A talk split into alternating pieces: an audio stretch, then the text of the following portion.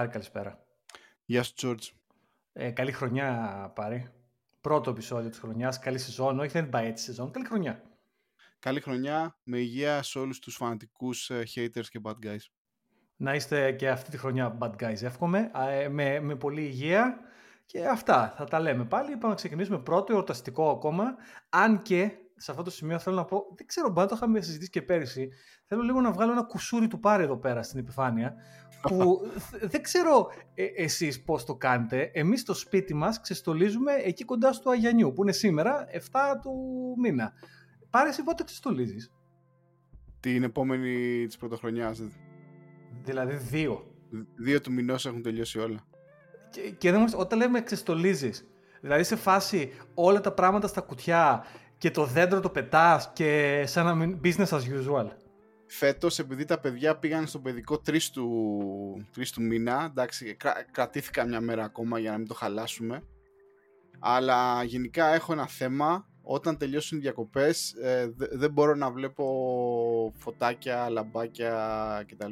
Είναι σαν να έχει τελειώσει αυτό. Ε, θέλω να περνάω στην, ε, στο ό,τι έρχεται μετά από όλο αυτό. Ξέρω θα το συζητήσουμε αυτό; Σε, σε, σε, τύπου, σε τύπου ψυχολόγο, γιατί σου συμβαίνει αυτό. Mondays, πώς τα λένε αυτά τα days ρε, που είναι εδώ στην Αγγλία, πώς τα λένε που έχουν και το, το υψηλότερο rate από αυτοκτονίες. Blue ναι, Months. Ναι, ε, Blue Monday, πώς λέγεται, δεν ξέρω. Ναι, ναι. Κάπως έτσι αυτά. Σε πιάνεις στεναχώρια δηλαδή πάλι. Λες πω, πω τελειώσαν οι διακοπές και το δέ, η παρουσία του δέντρου σου θυμίζει ότι τελειώσαν οι διακοπές. Αυτό λες. Η παρουσία του δέντρου μου δημιουργεί μια αναστάτωση. Ότι σε φάση ότι δεν είναι πια Χριστούγεννα. Τελείωσε όλο αυτό. Και με μελαγχολία, ας πούμε, όλο αυτό το πράγμα ναι. ξέρεις, να υπάρχει. Οπότε θεωρώ ότι θέλω το περιβάλλον μου να είναι. να αντικατοπτρίζει την πραγματικότητά μου. Δηλαδή τίποτα. Μετά τα Χριστούγεννα δεν υπάρχει τίποτα. Ναι, όλα τελειώσαν δηλαδή. Φτάσαμε όλα τελειώσαν.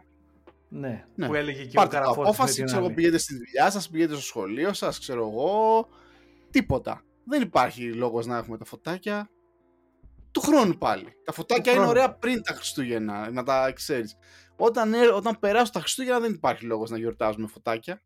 Και δεν μου λες πάρει, εσύ είσαι πιο πολύ, θεωρείς ότι η πιο εορταστική ημέρα είναι η 25 Δεκέμβρη ή η 1η Γενάρη; Ποια είναι η πιο εορταστική ημέρα; Ε, είναι η 31 βράδυ, ρε.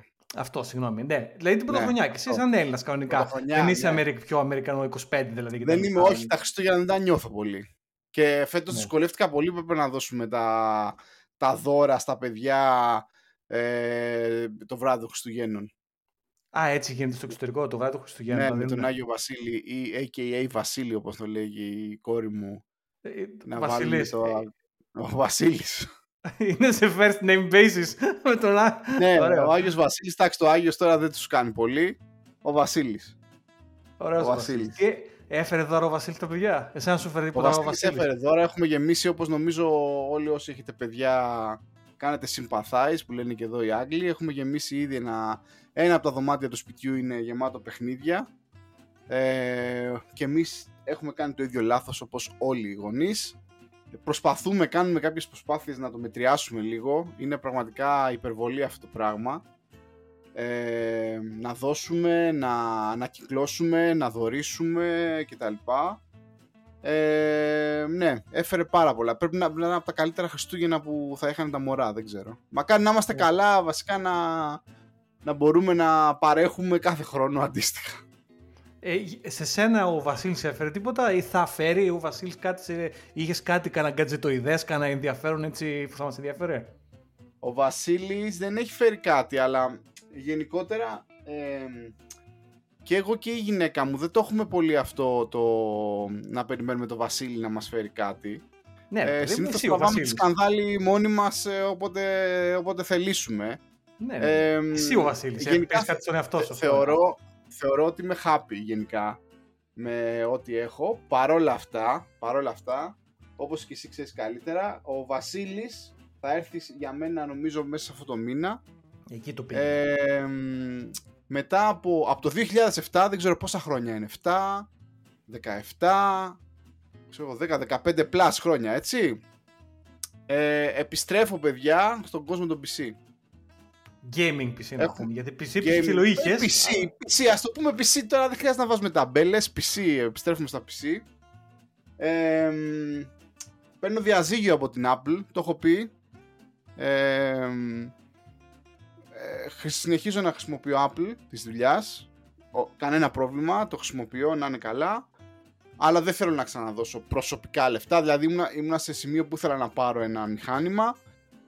Αποφάσισα ότι δεν θα είναι μηχάνημα. Αν θα έπαιρνα θα ήταν το, το Mac, ε, πώς το λέμε, όχι το Mini, αυτό το λίγο πιο χοντρούλικο.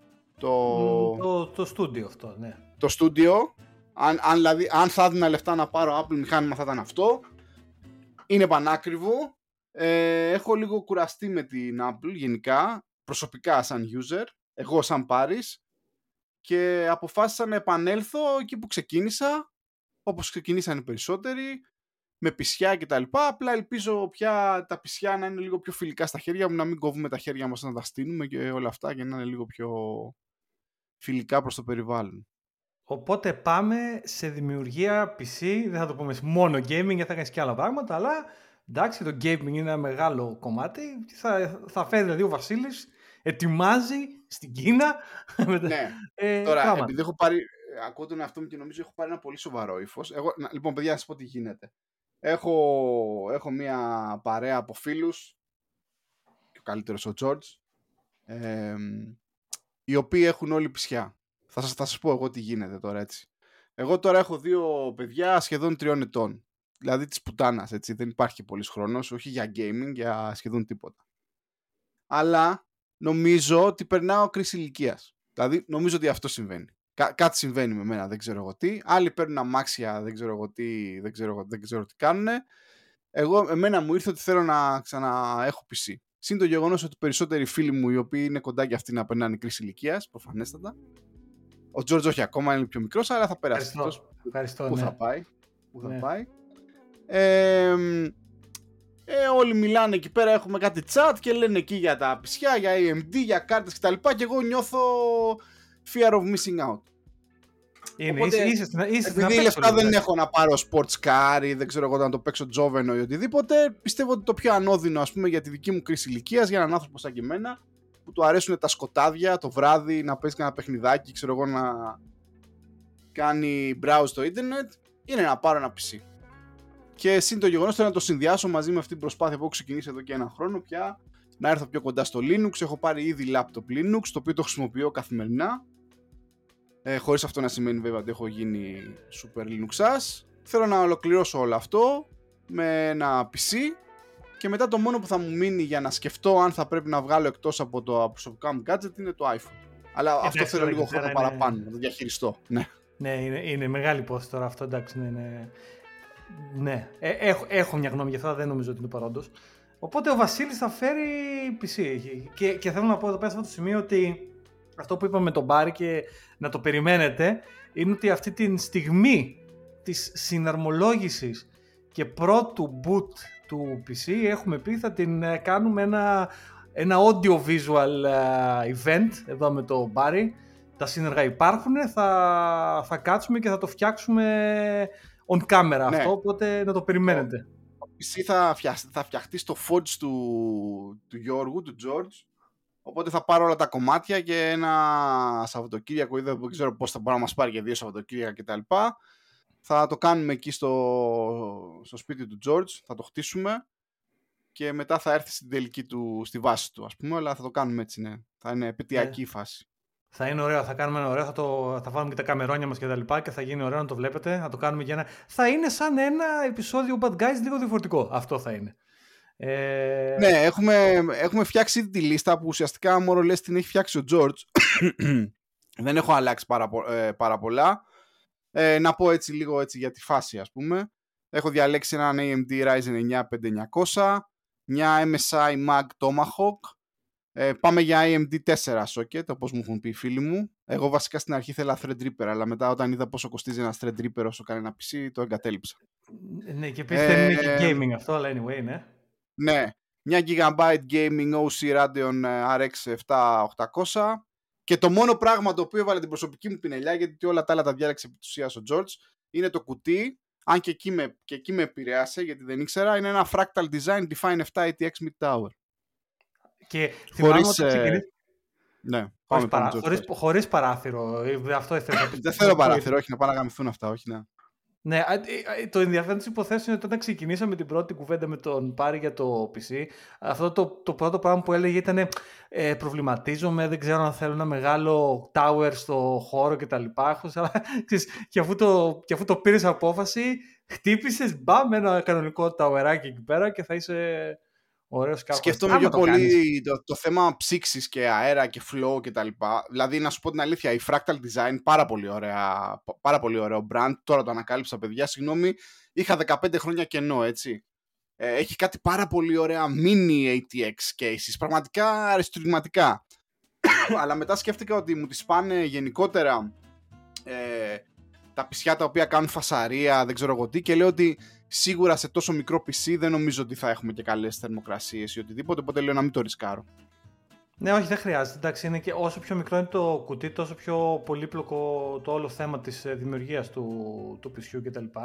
Ε, εντάξει, είναι ενδιαφέρον. Ε, ε, ένα gaming PC έχει πολλά ωφέλη. Ε, ειδικά άμα είσαι gamer, μπορείς να παίξεις, μπορείς να δεις ταινίες, μπορείς να, να κάνεις κώδικα. Να πω controversially τελείως ότι θεωρώ ότι τα Windows δεν είναι όσο άσχημα ήταν για developing κάποτε. Δεν λέω ότι είναι το ιδανικό, αλλά λέω ότι έχουν βελτιωθεί σαφώς. Δηλαδή, αν θα κάνεις μικρές δουλίτσες, ε, γίνονται. Στην Python παραδόξως είναι τραγικά το Windows. Δεν ξέρω ακόμα όταν γράφεις Python και το γράφεις στο Windows είναι εντελώς παράτερο πράγμα. Δηλαδή λες και τρέχεις με παντόφλες. Δηλαδή είναι. Όχι, όχι, όπως συζητήσαμε, θα αγοραστούν δύο δίσκοι. Ένας μεγαλύτερος και ένας μικρότερος. Και θα βάλω και σε αυτόν το αγαπημένο μου Pop OS το οποίο συνεχίζει να είναι και το λειτουργικό στο λάπτοπ μου και δεν έχω και κάποιο παράπονο για την ώρα. Οπότε θα είναι dual boot το μηχάνημα ε, όπως και να έχει. Μάλιστα, ωραία. Εμένα ο Βασίλης μου έφερε μια κάμερα, ε, πάρει πιο απλά πράγματα, την οποία την πήρα μόνος μου σε μια καμερούλα. Δεν ξέρω, αν με ακολουθείτε έκανα και κάτι, έκανα ένα βιντεάκι, ένα vlog και θα έχω και ένα δεύτερο ε, από τη Λαμία. Αυτά τα έκανα πιο πολύ Καλά, ξέρω τι μου αρέσει; Αυτά τα κάνω πιο πολύ για τους φίλους και τους γνωστούς και οικογενειακά. Ξέρεις, τα δείχνω να μοιράζω από εδώ από εκεί, είναι ωραία. Και είναι και ένα ενθύμιο.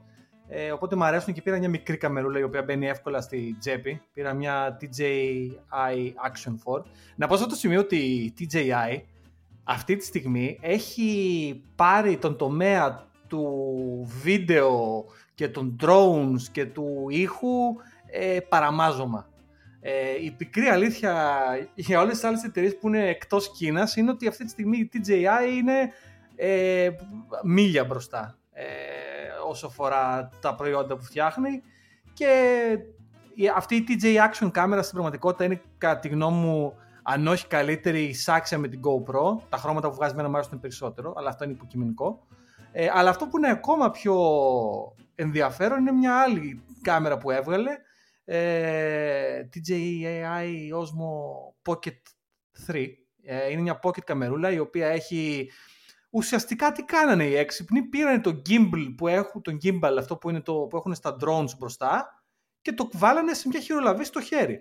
Και ουσιαστικά είναι μια κάμερα που την κατά στο χέρι και έχει το ίδιο, την ίδια ουσιαστικά κάμερα και το ίδιο μηχανισμό στατικότητας gimbal που έχουν και τα drones. Και είναι φοβερή. Δηλαδή για βίντεο σε σε οικογενειακές διακοπές, σε προσωπικά σου ταξίδια, για να κάνεις βλογκάκια, να δείξεις τους γονείς σου για οτιδήποτε, είναι φοβερή. Ε, ο μόνος λόγος που δεν, δεν την πήρα είναι ότι δεν είναι καλή για τρέξιμο και κάποια άλλα αθλητικά που κάνω εγώ και ουσιαστικά είναι, αυτά ήθελα να κάνω πιο πολύ Κάνα vlog καθώς τρέχω, κάνα αγώνα και τέτοια. Οπότε για μένα δεν ήταν αυτό που ήθελα. Η, η Action Camera ήταν πολύ καλή. Αλλά ναι, θα... Οπότε πήρες την Osmo Action 4, είμαι τώρα στο website. Μπράβο, σωστά. Ναι, ναι, αυτή πήρα. Μιλάς για την Osmo Pocket 3. Pocket 3. Μπράβο. Είναι αυτές οι δύο. Η, η Action 4 βγήκε, βγήκε πρώτη. Ναι, και ε, η Pocket 3 βγήκε τώρα τελευταία και έχει κάνει πάταγο. Είναι η αλήθεια και δικαίως. Ε, έχει κάνει πάταγο. Ρε παιδιά, θα κάνω και ένα... Ρε, δεν είναι ναι, φθηνό αυτό. Ε. Όχι, όχι. Αλλά οι δυνατότητες οι οποίες προσφέρει είναι φοβερές. Ε, θα κάποια στιγμή θα κάνω και ένα βιντεάκι, γιατί να κάνω μια σύγκριση έτσι, σαν ένα ψηλό review, μου αρέσουν αυτά. Θα, θα, θα, τα βάλω κάτω, γιατί τώρα την ξέρω την κάμερα κανένα μήνα, τη δούλεψα αρκετά και έχω μια γνώμη. Θα κάνω ένα βιντεάκι κάποια στιγμή. Ε, έχω ένα κανάλι στο YouTube, θα το βάλω κάτω στα notes. Πρέπει άμα να κάνεις ένα επεισόδιο για να μιλήσεις για την κάμερα. Θα το κάνω, ναι, ναι, ναι, ναι. Το είναι στο πρόγραμμα. Έχω, ναι. έχω, κάνει, έχω κάνει δύο βλογκάκια εκεί πέρα και θα τα Έχω μια λίστα με θετικά και αρνητικά της κάμερας και θα τα, θα τα γράψω ένα βιντεάκι. Θα, φτιά, θα φτιάξει ένα φραπέ και θα πεις λοιπόν, παιδιά, ακούσα σας πω εγώ τώρα, εγώ που ξέρω. Μπράβο. Για Μπράβο. Έτσι. Αυτές τις Μπράβο. απόψεις θέλουμε. Γι' αυτά ζούμε. Αυτές. Για αυτά. Κάτσε Και να θα σου είναι- πω εγώ που ξέρω. Άντε, γεια σου. Θα είναι visual, θα είναι visual Έτσι. αυτό εντελώς. Ναι, να σου πω εγώ που ναι. ξερω Σταμάτα, σταμάτα. Εντάξει, καλώς Σταμάτα, είσαι, σου αλλά πω εγώ ξέρω εγώ. καλύτερα. Ναι. Ναι. Μπράβο, αυτό. Ναι. Οπότε αυτό θα το περιμένετε. Οι bad guys ε, θα γίνουν και. Θα έχουμε, θα έχουμε και μικρά visual πράγματα φέτος το 24. Έτσι λέμε. Όχι πολλά, αλλά θα έχουμε και μερικά visual έτσι, πραγματάκια από εδώ και από εκεί. Αυτά. Οπότε αυτά μου φέρνει ο Βασίλης με την κάμερα. Ευχαριστήθηκα πάρα πολύ. Τράβηξα μερικά βιντεάκια. Ωραία. Αυτά ε, σχετικά με Βασίλη. Λοιπόν, παιδιά, και να εδώ. πούμε τώρα ένα μεγάλο γεγονός. Αυτό είναι κατά πάσα πιθανότητα το τελευταίο επεισόδιο με το οποίο ο George αυτή τη στιγμή τον βλέπω πιξελιασμένο στο, στο Zencaster. Ε, μετά από επικό grind, επιτέλους μήνες. ήρθε η οπτική να. Έξι μήνες ήρθε η οπτική να την πήγα και την είδα και εγώ σήμερα στο σπίτι. Ε, περιμένουμε απλά να ενεργοποιηθεί ο, ο λογαριασμός, ξέρω εγώ, το account. Έχει έρθει εκεί πέρα το τερματικό της οπτικής, το είδαμε, υπάρχει, έχει πρασινίσει. Και Είμαι εντάξει, μιλάμε, συγκινημένος. το, το ίντερνετ είναι ποιότητα ζωής για μας πια. Είμαι συγκινημένος. Παιδιά, κοιτάξτε, είναι αυτά τα Πραγματικά. πράγματα τα οποία τα εκτιμάς άμα τα χάσεις το ίντερνετ. Είναι ένα από αυτά. Δηλαδή, όταν στην καλύτερη έχεις 17 Mbps ονομαστικά, γιατί πραγματικά με το latency που έχει και το ping που σου δίνει είναι αστείωτες, έτσι. Ε, είναι λες και έχω DSL 386 από το μακρινό 2002. Δηλαδή, το experience αυτό είναι. Ε, όταν το χάσει λοιπόν, τότε το καταλαβαίνεις. Πας στο σπίτι του πάρει που έχει gigabit και λες: Τι είναι αυτό το πράγμα εδώ, ρε παιδιά, γιατί όλα φορτώνουν τόσο γρήγορα. Ε, ναι, θα έχουμε ίντερνετ. Ε, θα έχω κι εγώ ίσως τέτοια προβλήματα που έχει ο Πάρης με το WiFi να πω. Δηλαδή το θεωρώ ότι θα συμβεί αυτό. Δηλαδή, το WiFi ε, εκεί γύρω από το router θα είναι όντως θα μου δίνει 500 και στο επόμενο δωμάτιο θα μου δίνει 300, ξέρω εγώ. Αλλά ε, θα δούμε. Αυτά, αυτά είναι προβλήματα, George, αυτά είναι προβλήματα δύσκολα. Ναι, κοίταξε να δεις, δεν, δεν, δεν μπορώ να κατεβάσω ένα παιχνίδι αυτή τη στιγμή. Εντάξει, μην γκρινιάζω συνέχεια. Πήγαν 6 μήνες αυτό το πράγμα. Ε, αλλά ναι, anyway, αυτό το, το πρόβλημα Εγώ θα ελήφθη. το είχα πουλήσει στο σπίτι, George, θα είχα φύγει, θα το έχω βάλει φωτιά. Είτε- Κοίτα, ήταν μια σκέψη η οποία πέρασε, αλλά ευτυχώς δεν χρειάστηκε να φτάσουμε σε αυτό το σημείο, ευτυχώς. Αλλά ναι, λύθηκε αυτό το μεγάλο πρόβλημα. Ε, Παιδιά, Ναι. θε- θέλω να κάνω να πω κι εγώ λίγο ένα το δικό μου grind αυτά τα Χριστούγεννα. Ε, γίνανε πραγματάκια εδώ στο σπίτι. Ε, έχω γίνει πολύ πιο σοφός σε θέματα ποδαπέδιας, ε, θέρμανσης, ε, boiler, ε, θερμοστατών. αν το είναι λέω αυτή η σωστά. γνώση την οποία την αποκτάς παρά τη θέλησή σου. Ναι, και είναι- καθώς σου φεύγουν χιλιάρικα κιόλας. ναι, από, ναι, από την τσέπη. ναι. Ε, έμαθα τι σημαίνει, ποια είναι η διαφορά του system και του combi boiler. Γιατί τελικά δεν μπορούμε να έχουμε δύο βρύσες μαζί ανοιχτές με ζεστό νερό; Δι- Τρία, μας Παιδιά, πήρε τρία γνώση χρόνια να το τώρα. συνειδητοποιήσουμε αυτό. Γνώση τώρα. Τρία χρόνια αγνή. μας πήρε να το πω. Ναι. Ε, μακάρι να μου τα λέγανε όλα αυτά όταν θα έπαιρνα σπίτι. Όχι ότι θα άλλαζε κάτι, γιατί όλα τα σπίτια Ναι, τα ίδια θέλω να σου πω μοντέλα και τι, κάνουνε. και- Ναι. τι, τι θα έκανες. Δηλαδή ουσιαστικά σε αναγκάζουν μετά από τρία χρόνια να τα φτιάξεις μόνος σου. Ναι. Λοιπόν, να πω εδώ πέρα λοιπόν ότι. Α, είναι και τεχνολογικό αυτό. Αλλάξαμε. Καλά, ουσιαστικά αλλάζουμε όλο το σύστημα θέρμανσης στο σπίτι. Αλλάζουμε το boiler. Ε, αλλάξαμε θερμοστάτες, έβαλα Nest θερμοστάτες, φοβερό, φοβερή, πολύ ωραία, πολύ βολικό. Πες μας λίγο για πραγματάκι. Nest θερμοστάτη. Είναι, αξίζει τόσο καλό όσο λένε. Τι κάνει Γαμάει. δηλαδή αυτός ο θερμοστάτης; Εντάξει, τίποτα, ότι και απλός θερμοστάτης, απλά γαμάει. Είναι σαν σαν να έχεις ένα iPhone στον τοίχο. Αυτό. Εντάξει, εντάξει. Ε, κοίτα, είναι πολύ βολικό που μπορείς να τους ε, ρυθμίσεις, ε, ιδιαίτερα αν έχεις πολλές ζώνες και όλα αυτά, να τους ρυθμίσεις από το κινητό, είναι και ωραίο το app κτλ. Δεν μπορώ να σου πω, τώρα μην λέμε και υπερβολές, δεν μπορώ να σου πω ότι είναι πολύ διαφορετικό από τον ένα, από τους κλασικούς θερμοστάτες που πηγαίνεις και τους γυρίζεις. Απλά είναι σαν να έχεις ένα iPhone στον τοίχο, ας πούμε.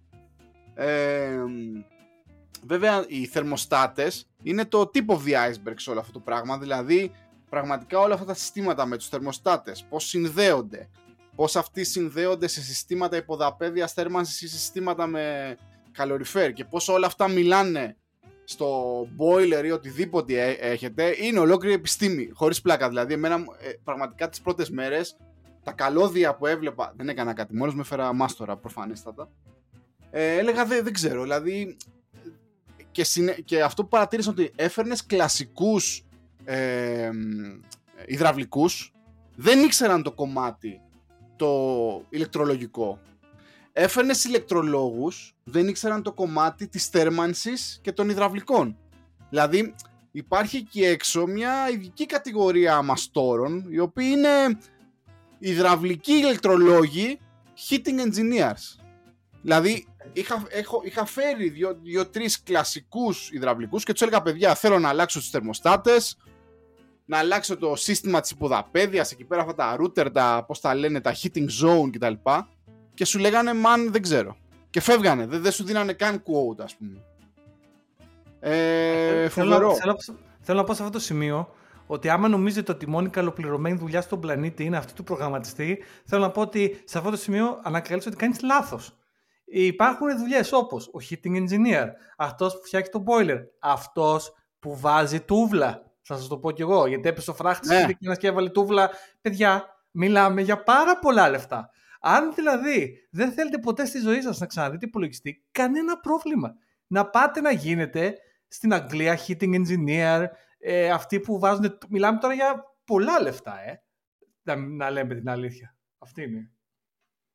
Αυτό. Και με το ένα και το άλλο να βάλουμε ένα, ένα σύστημα να, ξέρω εγώ, να μην υπερθερμαίνεται ο boiler, ένα bypass, να πώς τα λένε αυτά. Να αλλάξουμε τις θερμοστάτες. Στο τέλος καταλήξαμε να, να αλλάξουμε σε δύο εβδομάδες και το boiler. Να βάλουμε και, πώς τα λένε ρε George αυτά, water tank αυτό τώρα, πάντα το, όλα να πούμε. Το αστείο ξέρεις ποιο είναι, ότι στην Ελλάδα τα ελληνικά σπίτια ξεκινάγανε με τον λεγόμενο θερμοσύφωνα, γιατί αυτό είναι το water tank, ο οποίος θερμοσύφωνας ναι. είναι, είναι ένα μπετόνι τεράστιο, να το πω πολύ γενικά, με μια γιγάντια αντίσταση μέσα, η οποία μέσω του ηλεκτρισμού ζεσταίνει το νερό και το ζεστό κρατιέται μέσα σε αυτό το καλά μονομένο ε, θερμοσύφωνα. Μπράβο, ναι. ναι. Αυτό είναι ο θερμοσύμβολο. Έτσι λειτουργεί ο θερμοσύμβολο και λειτουργεί με το ηλεκτρικό. Έχει το θετικό ότι πρώτον κρατάει το νερό, οπότε δύο μπάνια ταυτόχρονα μπορούν να έχουν ζεστό νερό. Όχι για άπειρη ώρα, αλλά μπορούν να έχουν και τα δύο μπάνια. Δηλαδή, άμα κάνεις μπάνιο και ανοίξεις όλο τη ζεστή βρύδα, να ξεπαγιάσεις ή να ανάψει το κρύο να καείς, που συμβαίνει. Οπότε αυτό είναι το ένα το κρατούμενο. Το άλλο το κρατούμενο είναι ότι άμα κοπεί το γκάζι ή οτιδήποτε δεν έχει γκάζι ή χαλάσει το boiler, γιατί χαλάνε τα boiler, παιδιά, δεν σημαίνει ότι δεν θα έχει ζεστό νερό, γιατί μου έχει τύχει αυτό δυο φορές στη ζωή μου χάλασε τον πόλη και δεν μπορούσα να κάνω ούτε μπάνιο. Οπότε λύνεται και αυτό το πρόβλημα γιατί είναι ε, ξεχωριστά. Αλλά θέλω να πω το εξής αστείο. Στην Ελλάδα, από το 60, όχι τώρα, από το 70, πάντοτε έμπαινε ένας ρημάδι θερμοσύφωνας και αργότερα, το 90 και μετά, θυμάμαι που το κάνει και κάπως εξελίχθηκε η τεχνολογία, βάζαν αυτό που λέγαμε στο, στο, το boiler. Το αυτό που ξέρω σαν boiler είναι ότι όταν ανάβεις το καλοριφέρ, παράλληλα ζεσταίνεται και το νερό. Σαν ένα ε, επικουρικό κομμάτι του όλου συστήματος. Δεν βασιζόταν ποτέ στην Ελλάδα. Ακόμα και ένα μπάνιο να έχεις στο ζεστό νερό στο boiler του καλοριφέρ. Δεν άναβες όλο το καλοριφέρ μέσα στο κατακαλόκαιρο, γιατί αυτό γίνεται. Ε, για να ναι, βέβαια στη, στην Αθήνα και στις κλασικές πολυκατοικίες που μεγάλωσα εγώ ας πούμε ε, αυτές εκείνες τις δεκαετίες να πούμε ότι το σύνθεση ήταν η θέρμανση να ήταν κεντρική στην πολυκατοικία με λέβητα ναι. κάτω ναι. που βέβαια όπως λες και εσύ οι Λέβητες αυτοί συνήθως δεν είχαν ή μάλλον δεν βάζανε και τις ε, σωλήνες για να ζεσταίνουν και το νερό. Το σύστημα ήταν απλό. Ναι. Το σύστημα ήταν one purpose σύστημα. Ήταν ένα σύστημα. Το σύστημα αναλάμβανε τη θέρμανση. Ναι. Τελεία. Αλλά το 90... όταν... Τι γινόταν, θυμάμαι ας πούμε το 80 και το 90 στο πατρικό μου, το οποίο υπάρχει ακόμα και έχει ακόμα το, το κεντρικό Λέβητα το... και νομίζω ότι πρέπει να βγει πια αυτό το πράγμα. Α, όχι, έχει βγει, συγγνώμη. Έχουν εδώ και κάποια χρόνια έχουν βάλει γκάζι αλλά θυμάμαι επικούς τσακωμούς. Πόση ώρα θα, θα τρέχει το καλοριφέρ. Μιλάμε για επικού ναι, ναι. ξεκατνιάσματα, ρε. Ναι, ναι, όχι, ναι, κάποιος ναι. ήθελε, όχι. Ναι, δούλευε λίγες ώρες, εγώ γιατί να πληρώνω. Λίγε και... και ακόμα και στο διαμέρισμα που αγόρασα μετά, είχε την, την, ίδια μαλακία και ε, έβρισκα τον εαυτό μου, ας πούμε, σε αυτό το πράγμα. Α, η θίτσα πάνω θέλει πιο λίγο, εγώ θέλω λίγο πιο πολύ. Α, όχι, εγώ δουλεύω, ε, έχουμε μετά τις 7, ναι, αλλά έχει κλείσει γιατί Θέλει να κάνει οικονομία τότε η φίτσα. Ναι, αλλά εγώ τώρα το θέλω. Ε, χαίρομαι πάρα πολύ που δεν υπάρχει αυτό το πράγμα. Τουλάχιστον εδώ. Δεν, δεν γαμιέται καλύτερα boiler εκεί να τον έχεις και να κες όσο θέλεις, ό,τι θες. Βέβαια, να σου πω την αλήθεια, στην Αγγλία, και τώρα εντάξει, μιλάμε τώρα, κάνουμε εδώ κουβέντα τελείως καφενιόλα. Έχω μείνει σε διάφορα σπίτια όλα αυτά τα χρόνια, τώρα 15 χρόνια. Αυτοί είμαστε. Αυτοί είμαστε, αυτοί είμαστε εξάλλου. έχω μείνει σε ένα σπίτι το οποίο τι συνέβη; Αυτό το σπίτι, ο παιχταράς εκείνος το έκανε. Αυτό ήταν παλιά ένα μεγάλο τεράστιο ερχοντικό και αυτός το έσπασε στα έξι. Έξι μικρά διαμερισματάκια. Και το έκανε όσο πρόχειρα μπορείτε να φανταστείτε. Απλά κουλά, γύρω από μια σκάλα έκοψε έξι διαμερίσματα, αλλά άφησε τη θέρμανση όσο είχε.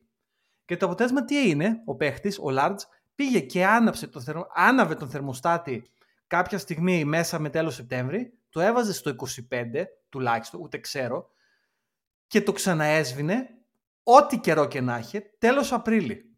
Το αποτέλεσμα είναι ότι ο μόνος τρόπος για να κάνεις regulate τη θερμοκρασία σε εκείνο το σπίτι ήταν να ανοίξεις τα παράθυρα. Μιλάμε και τον Απρίλη δεν μπορούσα να κάτσω στο σπίτι μου γιατί το κλίμα είχε αλλάξει Είχε έξω ζέστη, δεν ήταν για καλοριφέρ, αλλά ήταν στο 25. Και το σπίτι μου μέσα είχε περιόδου που έπιανε 36 βαθμούς. Με, με θερμόμετρο τώρα. Ε, δηλαδή, βρίσκεις τα πάντα ακόμα και εδώ. Δηλαδή, θες, η παράνοια της πολυκατοικίας μεταφέρεται και εδώ έως ένα βαθμό, λίγο διαφορετικά και ναι, λίγο σπάνια. Σωστό. Το δέχομαι. Αλλά, αλλά υπάρχει παράνοια ε, αυτή, ναι. Ευτυχώς η τιμή ήταν μέσα στο, μέσα στο ενίκιο, οπότε δεν πληρώναμε κάτι παραπάνω. Αυτό ήταν το άλλο θετικό. ευτυχώς. γιατί, γιατί το τι έκαιγε για αυτό το πράγμα δεν, δεν μπορώ να σας το περιγράψω. Αλλά anyway, εγώ θα πω πάλι τώρα και έχω αυτή την κουβέντα σε γερόντια που είμαστε εδώ πέρα. Εγώ θα πω ότι Έτσι, ναι. στην, στην αρχή του χειμώνα άλλαξα τα σώματα που είχε το σπίτι εδώ πέρα που αγόρασα κάτι σώματα. Όπω θα ακούει κανένας στο podcast και λέει τι μαλακίες λένε αυτοί. Τι, τι λένε αυτοί; Τώρα. Από ναι, τον AMD Ryzen 9000 να πούμε πάμε στα boiler και στα. Ε, λοιπόν, έβαλα σώματα πολύ καλά. να πάμε και στην εκκλησία. Έχει ευχέλαιο. Παιδιά, νομίζω είμαστε κοιτώντας τα analytics του podcast, χοντρικά είμαστε σε μια παρόμοια ηλικία οι περισσότεροι κρατέ από 29 μέχρι 44 σε αυτό το, αυτά τα δύο brackets. Ε, οι όποιοι κρατέ είστε στην από εκεί πλευρά του brackets, τα νέα παιδιά, θέλω να σας πω ότι αυτό συμβαίνει γυρνώντας, να ξέρετε. Ε. Αυτό θα συμβεί και σε εσάς. Ασχολείσαι με, με ναι. boiler και. ναι, αυτή είναι η ζωή. Θέλω να το ξέρετε αυτό. Ναι, μην περιμένετε κάτι διαφορετικό. Ε, και θα, για τους άντρες η τριχόπτωση και οι τρίχες που βγαίνουν στην πλάτη. Αυτά, αυτά είναι τα προβλήματα τα οποία ασχολείσαι. Αλλά τέλος πάντων, πήρα κάτι καλοριφέρ τα οποία τα άναψα μέσω WiFi από απόσταση. Όταν προχθές, επειδή το είχα κλειστό το σπίτι εδώ μέσα, οι sensors μου λέγαν ότι έφτασε να έχει 10 μισό βαθμούς το κατώτερο, όσο έλειπα. Και την προηγούμενη μέρα, τσακ, άνασα τα καλοριφεράκια να πιάσει το σπίτι ένα αξιοπρεπές 16-17 βαθμούς. Και το έκανα από απόσταση από τη Λαμία. Όταν ήρθα, ήταν εδώ μέσα τέλεια. Ζεστούλα, πολύ καλά. Αυτά τα μας προσφέρει η τεχνολογία, να πω. Ήταν καλή φάση. Ναι, ωραία φάση. Ωραία φάση. Ωραία φάση. Μάλιστα. Ωραία λοιπόν. Αφού το είπαμε και αυτό το, τα καλοριφέρ και τα λοιπά πάρει, τα, τα, τα, τα, τα είπαμε. Και φίλτρα νερού θα βάλουμε. Ορίστε. Και softeners. Να, ακόμα ένα hot topic που συζητάμε με τον George την τελευταία εβδομάδα. Γιατί, να, γίνεσαι νοικοκυρά. Γιατί θα σας πω γιατί. Δεν είναι, θα σου το πω γιατί. γιατί πήρε. Θα σας το πω γιατί. Α συνεχίσουμε ε, την τρέλα, πάμε. Ε, την παράνοια αυτή, θα τη συνεχίσουμε. Γιατί όταν. Πώς ενός κακού μύρια έπονται.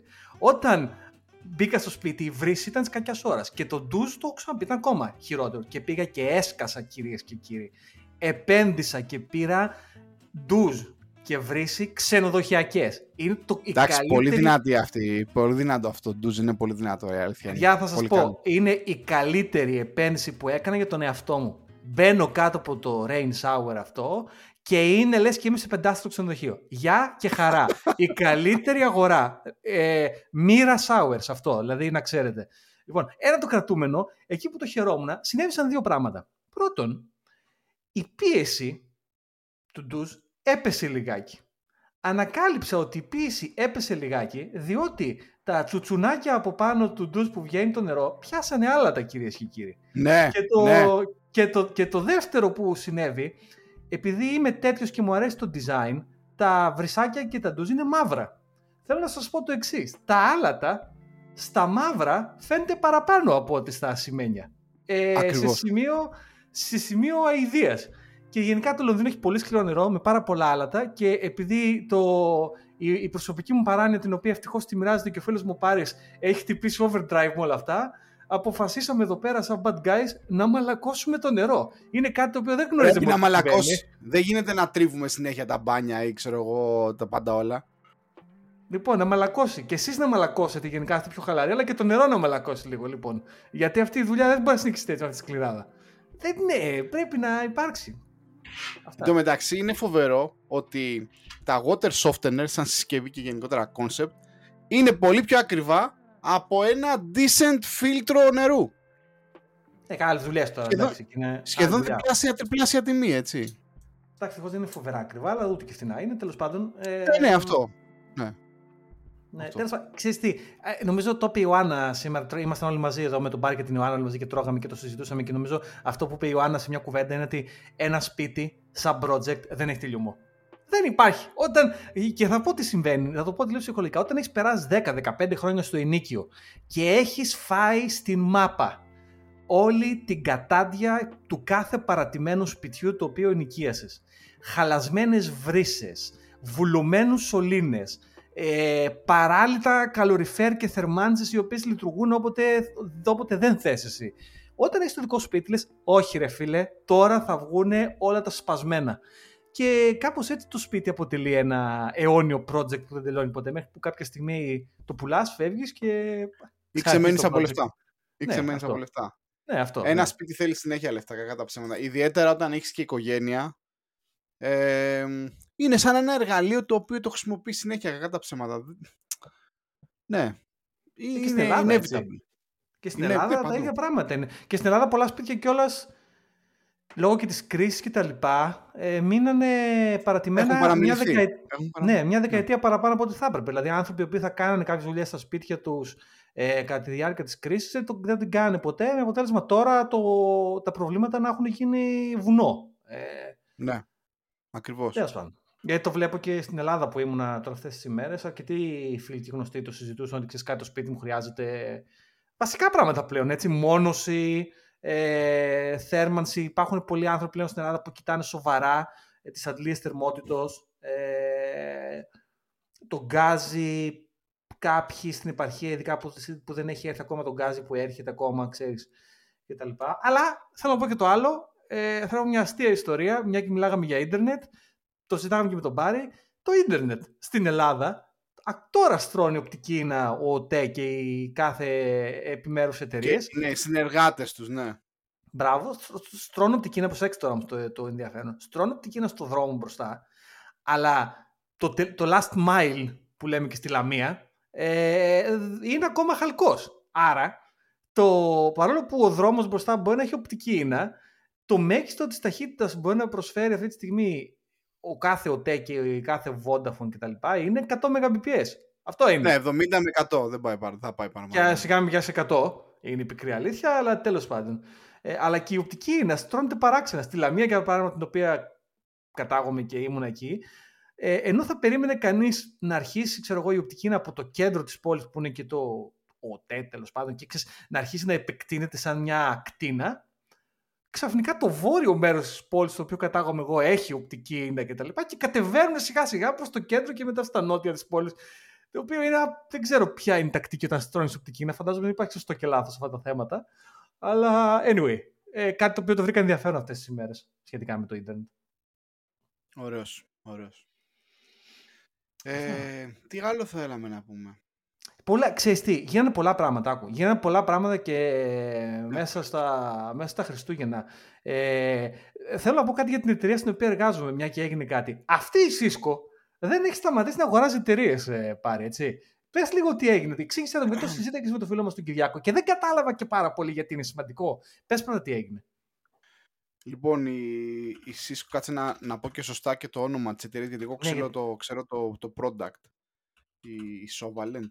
Ε, πώς λέγεται ρε, George; Δεν τα ξέρω. Η και εγώ Sovalent. δεν είμαι. Λοιπόν, ρε. ε, η Cisco αγόρασε ε, έναν πολύ δι- μια εταιρεία η οποία έχει ένα πολύ ιδιαίτερο προϊόν. Τώρα ε, ξεχνάμε τα boiler κτλ. Ξαναρχόμαστε στο Uber Η Geeking. παράνοια, η παράνοια αυτού του podcast συνεχίζεται. Το, το κοινό Ναι. μας είναι πολύ Για νύχτα. όσους ασχολείστε με τα DevOps, ξέρω εγώ, το admin δεν ξέρω εγώ, το είστε τέτοιοι τύποι με το κυβερνήτη, Kubernetes κτλ. Θα έχετε ακούσει για μια τεχνολογία που λέγεται Cilium. Ε, το οποίο είναι ουσιαστικά πες, ένα... Πες και σε εμάς front-end developers. Τι είναι αυτό το Cilium, τι κάνει αυτό το πράγμα; Κοίτα, είναι, φαντάσου ότι είναι ένα, net, ένα networking plugin επί της ουσίας. Ένα networking layer στο κυβερνήτη. Ένα service mesh implementation. Πού το βάζω, το, το βάζω στον κυβερνήτη, το βάζω ή το βάζω στο container μου; το βάζεις χ- χωμένο πολύ μέσα στον κυβερνήτη. Πολύ είναι μέσα. βαθιά δηλαδή, στα μπάρια. Βαθιά, είναι βαθιά. Ε, μιλάμε τώρα για μαύρες μαγείες τώρα, τέτοια ιστορίες. αυτός ο χώρος είχε πολύ traction στις χρυσές εποχές του κυβερνήτη ε, και πολύ καλή πάσα αυτό γενικά που είπες γιατί Σίσο, γιατί θέλω να πω να κάνουμε και, να κάνουμε και ένα φραπεδόβιο κουτσομπολίο για το τι γίνεται αυτή τη στιγμή στην αγορά με κάποια startup Ναι, και ναι. κάποια startup στο συγκεκριμένο χώρο. Ε, τέλος πάντων, η συγκεκριμένη τεχνολογία αυτή τη στιγμή βρίσκεται πίσω από πολλές ε, SaaS, ε, ε, SaaS offerings Kubernetes. Δηλαδή χρησιμοποιείται νομίζω μέχρι και ακόμα και από την Amazon στο, στο EKS. Έτσι, και από το Google Cloud. Αν δεν κάνω λάθος, τελευταία φορά που, που τους ε, τσέκαρα. Οπότε η Cisco έκανε μια πολύ... OK, networking company, ναι, προφανέστατα, ίσως και μεγαλύτερος στον κόσμο. Αγόρασε ένα πάρα πολύ επιστημονικό και well used, ας πούμε, τεχνολογία που έχει και, και πολλούς πελάτες, μεγάλους πελάτες. Δεν καταλαβαίνω πώς θα το εντάξει στο πορτοφόλιό της, εκτός αν θέλει να ανοίξει ένα καινούργιο πορτοφόλιο Εγώ- από offerings. Θα μου επιτρέψεις τώρα εγώ να, να βάλω εγώ το χέρι μου εδώ πέρα και να πω το εξής: Ότι αυτό που θεωρώ εγώ όντας μέσα στη Cisco και όντας έχω, έχοντας δει πώς δουλεύει, θεωρώ ότι είναι κερκόπορτα. Δηλαδή στην πραγματικότητα δεν θέλει να εντάξει το product, δεν πιστεύω ότι θέλει να εντάξει το product στα ίδια offerings, το αντίθετο. Θέλει αυτοί που έχουν και χρησιμοποιούν το product να τους πουλήσει όλα τα υπόλοιπα offerings. Π.χ.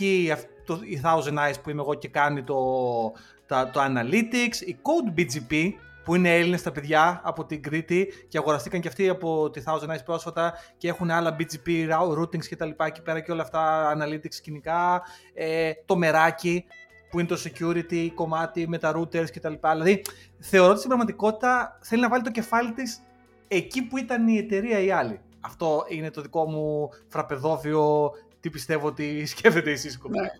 Πάντως από όλες αυτές τις εταιρείες που αγοράζει Cisco, αυτό πραγματικά όταν το είδα, έκανα λέω oh, wow, ας πούμε, δεν το, δεν, δεν το περίμενα. Γιατί το Splunk, Ότι...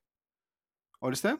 το Splunk που αγόρασε πριν τα Χριστούγεννα πήρε το Splunk, το ξέρεις το Splunk; Το ξέρω το Splunk. Εντάξει, αυτό το συζητιόταν ε, νομίζω τώρα έκλεισε η συμφωνία. Έχει γίνει πολύ πριν.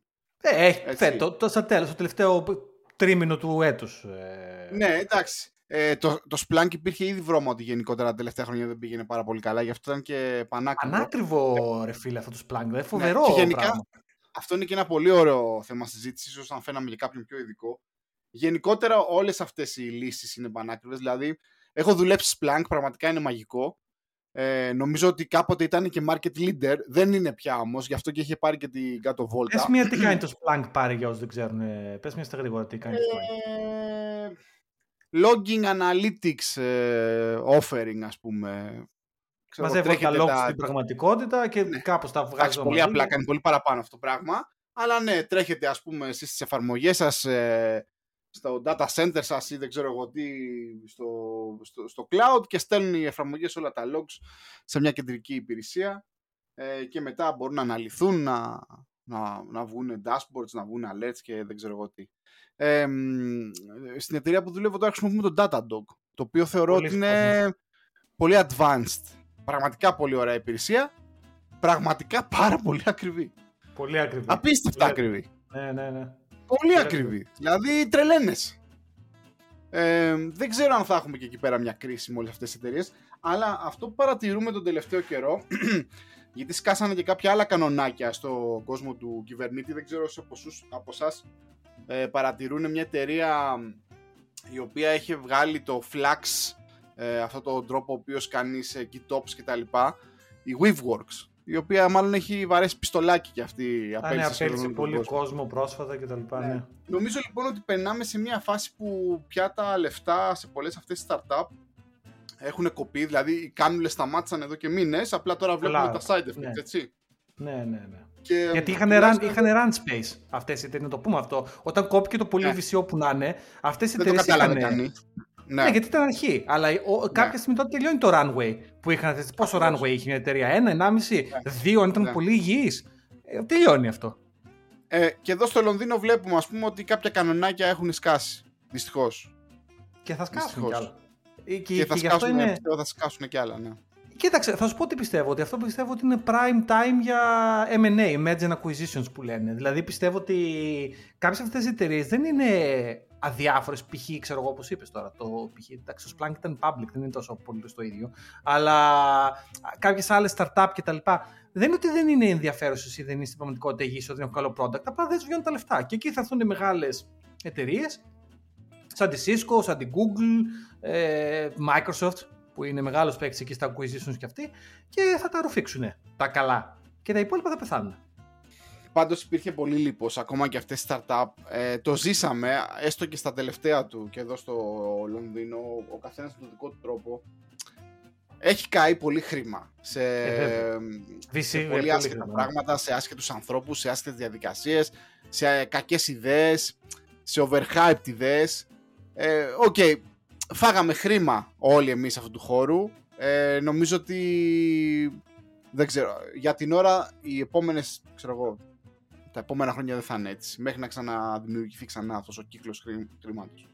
Ε, κοίταξε, θεωρώ ότι αν, αν χαρακτηρίσουμε την προηγούμενη 15 ετία ε, την, ε, την εποχή του startup και της μικρής εταιρείας, εγώ θεωρώ ότι η επόμενη τουλάχιστον δεκαετία και βάλε θα είναι η εποχή της μεγάλης εταιρείας ξανά. Δηλαδή τα big George, ναι, corporations ναι, χωρίς πλάκα, χωρίς, ναι, εντελώς φραπεδόβια άποψη ε, και εγώ αυτό διαισθάνομαι, αλλά μπορεί να είμαστε και εντελώς λάθος, να έρθει κάποιος να μας πει όχι, δεν, μακάρι, ξέρω τι μακάρι, ευκαιρία, μακάρι αλλά να είμαστε λάθος.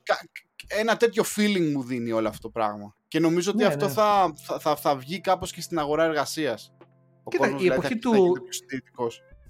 Η εποχή του cubicle θα ξανάρθει. Δηλαδή αυτό το, το δικό σου το cubicle εκεί πέρα κτλ. Και, και απ' την άλλη, ξέρεις τώρα υπάρχει ακόμα και αυτή τη στιγμή που μιλάμε, υπάρχει ακόμα αυτό το, το δίπολο με το return to office και το όχι θα κάτσουμε σπίτι, όχι θα γυρίσω, όχι θα κάτσουμε σπίτι. Ξέρεις, ακόμα υπάρχει έντονο και στην πραγματικότητα δεν έχει αλλάξει τίποτα όπω λέγαμε σχεδόν ένα χρόνο τώρα, ότι ακόμα και τώρα οι εταιρείες το χρησιμοποιούν ως proxy για απολύσει.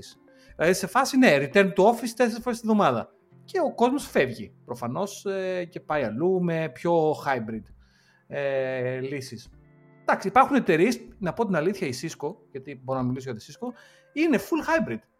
Ε, μια φορά τη εβδομάδα, δύο, δεν ξέρω για πώς θα κρατήσει. Θεωρώ και η Cisco βέβαια ότι με τόσα acquisition που έχει κάνει, που έχει κάνει τελευταίο χρόνο θα έρθουν δύσκολες ώρες. Δεν γίνεται δηλαδή. Έχει μαζευτεί πολύ duplication, ας πούμε, φαντάζομαι, σε τόσα κάνεις τόσα acquisitions, αλλά αυτή τη στιγμή υπάρχει hybrid κτλ. Αλλά είναι ρευστό το περιβάλλον. Αυτό προσπαθώ να πω. Είναι πολύ ρευστό το περιβάλλον αυτή τη στιγμή. Ακριβώς. Ακριβώς. Για να δούμε. Για να δούμε. Μάλιστα. Αυτά και για τις εικόνες που γίνονται τα Χριστούγεννα μέσα. Ε, γενικά θέλω να πω ότι δεν ήταν, όσο αφορά την τεχνολογία αυτές οι μέρες τώρα, δεν ήταν και φοβερά ενδιαφέρουσα από την, άλλη, από την, από την άποψη ότι νομίζω είναι κοινός αποδεκτό ότι ο κόσμος σπάει. δηλαδή τα Χριστούγεννα παίρνει άδειε και εξαφανίζονται. Ε, και ναι, με το ChatGPT δεν είχαμε πάλι κάτι. Νομίζω ηρέμησε και την κατάσταση το ChatGPT, το αγαπημένο μας ναι, θέμα για γράμμα. διάβασα ότι η Microsoft έβαλε κάποιον ε, observer στο board επίσημα. Ξέρω εγώ, ανακοινώθηκε το όνομα εκεί με τα αδέρφια του ChatGPT. Και η Anthropic, άλλο δράμα. Σήκωσε η Anthropic. Η Anthropic σήκωσε ένα πολύ μεγάλο ποσό από VC, 350 εκατομμύρια νομίζω. Πάμε ε, λίγο. Εκεί ε, τα παιδιά.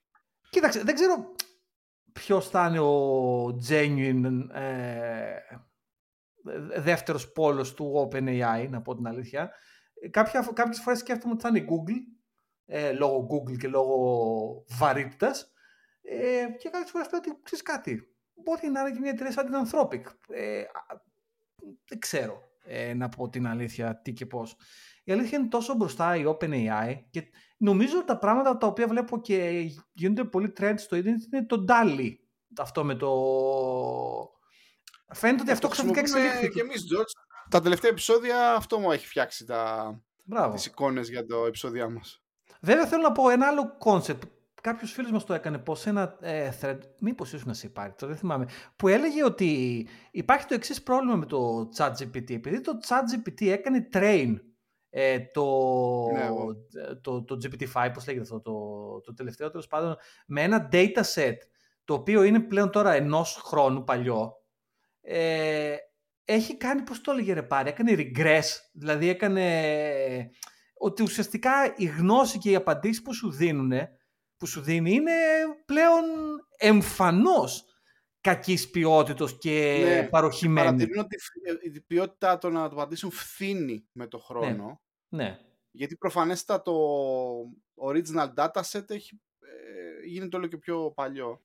Αν είχαμε... Ε, πολύ απλά πολύ απλά κάποιος το περιέγραψε και νομίζω είναι τις βασικές αρχές του machine learning, αν και δεν είμαι ειδικός. Ότι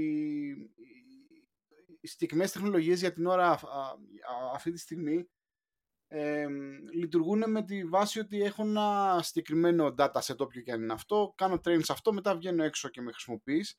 Δεν μαθαίνουν όμως. Δηλαδή Ακριβώς. το... Ακριβώς. Αν αυτό το κάναμε γραφική, γραφική παράσταση, η γνώση του ChatGPT είναι μια ευθεία γραμμή. Από το 2022 μέχρι τώρα είναι μια ευθεία γραμμή. Ενώ η, τα γεγονότα, η γνώση που παράγεται και συμβαίνει και οι απορίες που δημιουργούνται ανεβαίνει. Δεν... Οπότε το χάος μεγαλώνει. OK, okay, κάποια στιγμή μπορεί να το κάνουν retrain ε, και να ξανακάνει ένα κατσάπ, αλλά το πρόβλημα θα παραμένει. Αυτό κανονικά θα πρέπει να κάνει συνεχόμενο train. Αλλά εδώ τώρα θα, θα πω ένα άλλο ναι. ενδιαφέρον. Θα πω ναι, ότι οι New York Times κάνανε ένα μεγάλο lawsuit, ε, δεν θυμάμαι, είναι στην OpenAI νομίζω, στο οποίο στην λέγανε OpenAI, ότι... στη Microsoft. Ναι, μπράβο, στη Microsoft, την οποία δικαίως λένε ότι ε, η Microsoft όχι απλά χρησιμοποίησε όλα όσα είχε γράψει η New York Times, αλλά στο training μοντέλο το οποίο κάνει τους έδωσε επιπλέον βαρύτητα. Δηλαδή, τι είπαν οι researchers; Θεωρήσαν ότι είναι valid source. Είναι ναι. καλή αυτή να πούμε. Είναι καλή αυτή. Ναι, δηλαδή ουσιαστικά είπαν στον... από ναι. φραπέδες. Μπράβο. Οπότε είπε στο ChatGPT, κοίταξε, όλοι είναι ίσοι, αλλά αυτή είναι πιο ίση. Ε, και εκεί ήρθε η New York Times δικαίως και λέει: Φιλαράκι, να σου πω κάτι. Άμα εσύ πήρες τόσο όφελος από αυτά που έχουμε γράψει εμείς τη τελευταία δεκαετία και εικοσαετία και τριακονταετία, Εμεί θέλουμε τα λεφτά μας, φίλε. Εμείς συνεισφέραμε εξίσου στο ChatGPT. Και να σου πω κάτι. Θεωρώ ότι έχουν δίκιο. Θα δούμε τι θα γίνει. Δεν έχει, δεν έχει βγει κάποια έκβανση, έκβαση αυτού του γεγονότος. Θεωρώ πολύ πιθανό να είναι θετική προς την πλευρά του το New York Times. Και δεν είναι μόνο αυτό πλέον, το πώς κάνουν train τα μοντέλα ή οποιοδήποτε επόμενη και retrain θα είναι φοβερά δύσκολο. Το Reddit Μπράβο, πολύ καλό αυτό που είπες. Εντάξει, ε, επαναλαμβάνω παιδιά, εμείς δεν είμαστε ειδικοί. Αυτή τη στιγμή υπάρχει μια, ένα frenzy και στα social media, αλλά και γενικότερα είχαμε κάποτε, ήμασταν όλοι, δεν ξέρω, δεν ξέρω αν ήμασταν εμείς, εμείς δεν ήμασταν σίγουρα ε, οι ειδικοί των crypto κτλ. Τώρα υπάρχουν οι ειδικοί των LLMs και όλα αυτά. Ε, αυτό που λες είναι πολύ σημαντικό. θέλω να δω πώς θα καταφέρουν να, το ChatGPT 5 ή δεν ξέρω εγώ τι άλλες εκτός του ChatGPT 4 αν γίνονται αυτή τη στιγμή train πώς θα καταφέρουν να συνεχίσουν να έχουν access σε όλες αυτές τις πηγές. Ναι, δεν δε, δε θα έχουν ε, το ίδιο access που είχαν στην αρχή. Ναι. Δηλαδή τα δύο, Τώρα, κάτι New York Times και Washington Post και Reddit έχουν κλείσει. Ναι, ναι. Έχουν κλείσει αυτό που, αυτό που βλέπω είναι ότι αυτή τη στιγμή και στα social media γενικότερα υπάρχει ένα overhype σε όλο αυτό το πράγμα. Προφανέστατα είναι φοβερή τεχνολογία, φοβαρέστατα υπάρχει αρκετό innovation, γίνεται αυτή τη στιγμή που μιλάμε. Ε, αλλά υπάρχει, υπάρχει αυτή τη στιγμή πολύ λίπος εκεί έξω, πολλοί τύποι οι οποίοι λένε την κάθε παπάτσα απλά για να μπουστάρουν ας πούμε πράγματα. Ε, συνεχίζω να χρησιμοποιώ και να πληρώνω το ChatGPT συνεχίζω να θεωρώ ότι είναι productivity booster. Βέβαια, όσο πιο πολύ το χρησιμοποιώ, τόσο αρχίζω και μετριάζω το ποσοστό του boost που μου δίνει ως developer. Θεωρώ, θεωρώ ότι με κάνει πιο παραγωγικό, δηλαδή είναι must-have tool, αλλά βλέπουμε με το καιρό όλες αυτές τις γενικότητες που συναντάμε, βλέπουμε με το καιρό ότι δεν μπορεί να σε βοηθήσει στα πάντα ή πολλές φορές λέει πράγματα τα οποία δεν, δεν ισχύουν ή το παρακαλάς να, ε, να, να μάθει ή να πάει να διαβάσει το updated version. Θεωρώ ότι θα συνεχίσει να είναι πολύ relevant για μας τους ε, developers τα επόμενα χρόνια. Σίγουρα θα γίνει καλύτερο. Ε, θα πάρει κάποια χρόνια όμως.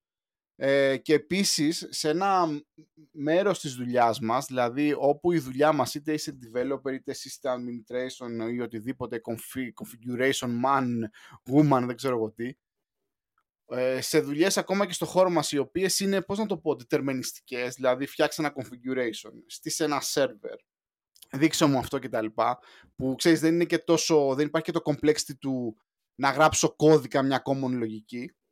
Εκεί θα, θα κλέψει τις δουλειές από πολύ κόσμο που αυτή τη στιγμή έχει δουλειά και κάνει έστω και στο χώρο μας repetitive task. Ναι, ναι, ό,τι είναι repetitive έχει κίνδυνο. Repetitive και ντετερμινιστικό, έτσι και OK. Okay. Ακόμα και οι άλλη... development δουλειές οι οποίες είναι φτιάξε μου ένα web server μια σελίδα ή ξέρω εγώ κώδικα που να παίρνει 10 rows από τη βάση, θα αρχίσει να τις, να τις τρώει σιγά σιγά. Ε, το, το, το, πιστεύω. Ε, αυτό βέβαια που πιστεύω ότι δεν θα αλλάξει φοβερά είναι αυτό που, ναι, είναι το gathering το τι θέλει ο κάθε πελάτης, ότι είναι ο πελάτης. Ναι, δεν είμαστε ε, εκεί, όχι. Δεν είμαστε εκεί. Δηλαδή, ένα τρελό back-end, το οποίο κάνει κόψε σε 10 πράγματα και μετά εξίσου ένα τρελό front-end από μπροστά, το οποίο έχει κουμπιά σε 37 διαγώνια σημεία κτλ. Αυτά, παιδιά, δεν υπάρχει AI που να μπορεί να το λύσει αυτό το πρόβλημα, γιατί το πρόβλημα είναι ανθρώπινο εδώ πέρα, δεν είναι τεχνολογικό. Οπότε, τα ανθρώπινα προβλήματα δεν θα λυθούν τα τεχνολογικά τύπου αυτό που λέει ο Πάρης, το configuration, το bootstrapping, το στήσε server, κάνε ράτσε, φτιάξουμε ένα report, ίσως ένα SQL query, ε, αυτά θα κινδυνεύσουν πιστεύω. Ναι, νομίζω ότι θα αρχίσει να σκοτώνει τέτοιες δουλειές. και όλοι εμείς που είμαστε ακόμα developers ή οτιδήποτε ε, πρέπει να κάνουμε embrace αυτά τα tools Απλά εντάξει, όχι σαν παπαγαλάκια να λέμε, ας πούμε, Ας μην τρελαίνεστε, παιδιά. Ε, ναι, εντάξει, δηλαδή, το βλέπετε, δηλαδή όσοι το χρησιμοποιούν θεωρώ στη δουλειά, το, το, το βλέπουν πια ότι ε, έχουμε περάσει πια στη, σε ένα στάδιο οριμότητα, δηλαδή βλέπεις τα limitations, τι μπορεί, πώς μπορεί να σε βοηθήσει, τι θα σου δώσει κτλ. Εντάξει, στην αρχή φαίνονταν μαγικό, όσο το, όσο το χρησιμοποιείς βλέπεις, βλέπεις που, που είναι τα όρια του και μετά λες συμβιβάζεσαι, λες ok, μπορώ να το χρησιμοποιήσω για αυτά τα πράγματα, ναι, και πραγματικά σου σώζει χρόνο. Εμένα αυτό που θεωρώ προσωπικά εμένα με βοήθησε πάρα πάνω, γιατί εμένα το ChatGPT δεν το χρησιμοποιώ τόσο πολύ, αλλά αυτό που μου, μου έλυσε τα χέρια και με βοήθησε πολύ και το θεωρώ πιο δυνατό εργαλείο στην πραγματικότητα είναι το Copilot. Γιατί το Copilot δεν έχει ανάγκη να μάθει από εξίσου πράγματα. Το Copilot μαθαίνει από εκεί που το βάλεις. Δηλαδή του λες, κοίταξε, αυτό είναι το code base μου και βλέποντας και διαβάζοντας και αναλύοντας το code base το οποίο του έδωσες, τα suggestions που κάνει είναι απίστευτα απίστευτα και ειδικά με ένα εργαλείο σαν το VS Code που χρησιμοποιώ εγώ ας πούμε και το, και το IntelliJ αντιστοίχως, ε, είναι ε, απίστευτο πράγμα.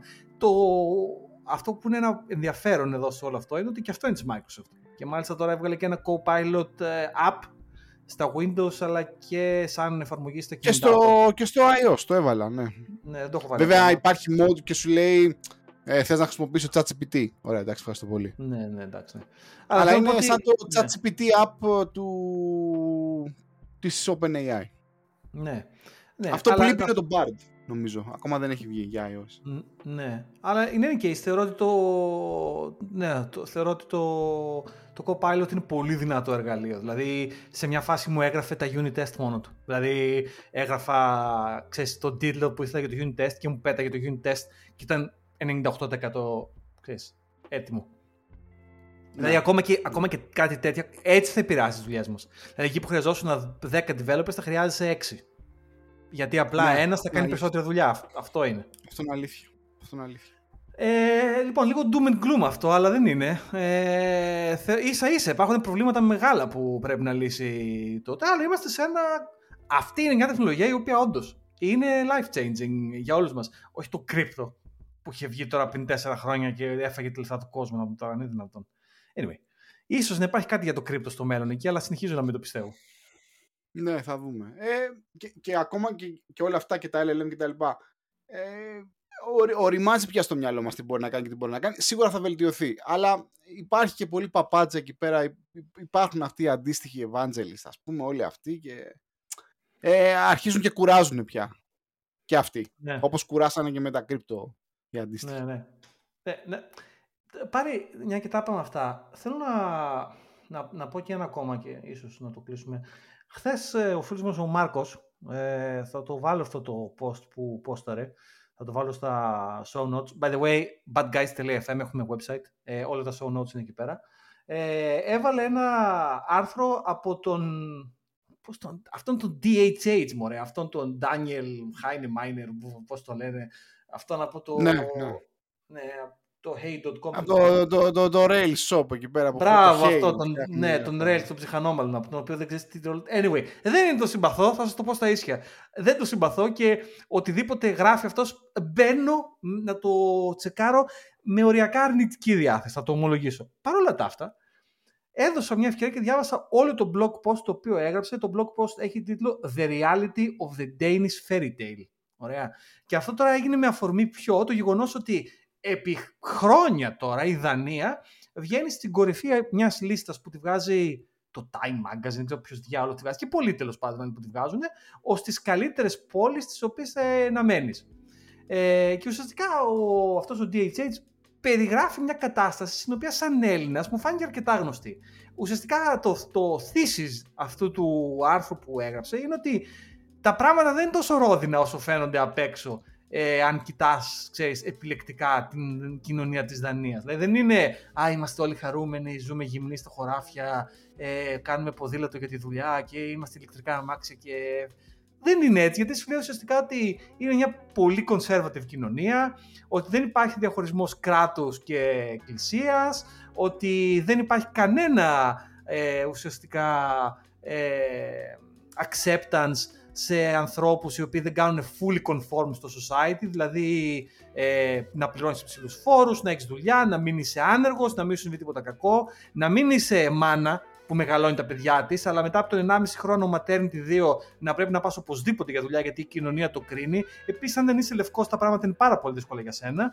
Ε, και περιγράφει μια πραγματικότητα την οποία θα σας πω την βρίσκω και στην Ελλάδα.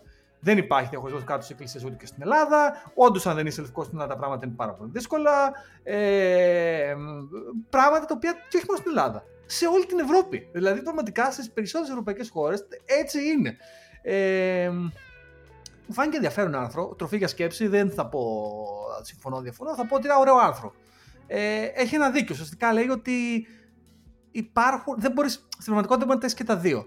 Δεν μπορεί να έχεις απόλυτη ελευθερία, acceptance, ε, όλη ίση, ε, full κοινωνικό κράτος και ποιότητα ζωής. Τα παιδιά μου να παίζουν ελεύθερα στο πάρκο μέχρι τις 9 το βράδυ και να παίρνουν το μετρό μόνο τους. Ε, θα το βάλω αυτό το άρθρο. Πιστεύω αξίζει να το διαβάσετε και ό,τι συμπέρασμα μου κάνει ο καθένας. Είσαι ωραίος, είσαι ωραίος. Λοιπόν, Αυτά. λοιπόν, για πρώτη χρονιά, για πρώτη χρονιά τα Πινκ πονγκ να πούμε, πήγαμε από πισιά σε σωλήνες, σε boiler, μετά πήγαμε OpenAI, LLM, χαμός έγινε πάλι να πούμε, ένας χαμός.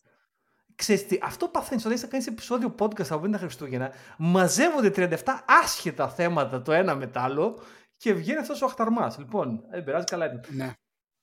Αυτά λοιπόν. Ε, show notes, θα βάλω το άρθρο, θα βάλω το YouTube κανάλι μου, like and subscribe, να πάρει η ευχή, να, κάνουμε, να γίνουμε ένα τον πάρει. ε, και τα λέμε την επόμενη φορά, ελπίζω να είναι την επόμενη εβδομάδα, αλλά μπορεί και να είναι και την μεθεπόμενη, ποιος ξέρει. Ε, πάμε την επόμενη εβδομάδα, πρέπει ένα resolution να κάνουμε περισσότερα, έχουμε και άλλα θέματα που έχουμε Μας την είπε η Ιωάννα, να πούμε ότι μας την είπε η Ιωάννα σήμερα. Γιατί λέμε τον Μπάρι φεύγοντας, φάγαμε όλοι μαζί και λέμε τον Μπάρι να κάνουμε επεισόδιο podcast. Τώρα που ξέρεις, είναι και οι γονείς του Μπάρι εδώ πέρα. Και λέει η Ιωάννα, κοιτάξτε παιδιά, αυτό είναι δικαιολογία. Δεν σας στέλνουν τα παιδιά τι κανένα. Άμα δεν κάνετε επεισόδιο podcast, λέει φταίτε εσείς οι ίδιοι. Και νομίζω η Ιωάννα σε αυτό το σημείο εξέφρασε όλο το κοινό των bad guys. Αυτό είναι η Ιωάννα. Αυτό είναι. Λοιπόν, για χαρά. Για χαρά. Καλή εβδομάδα.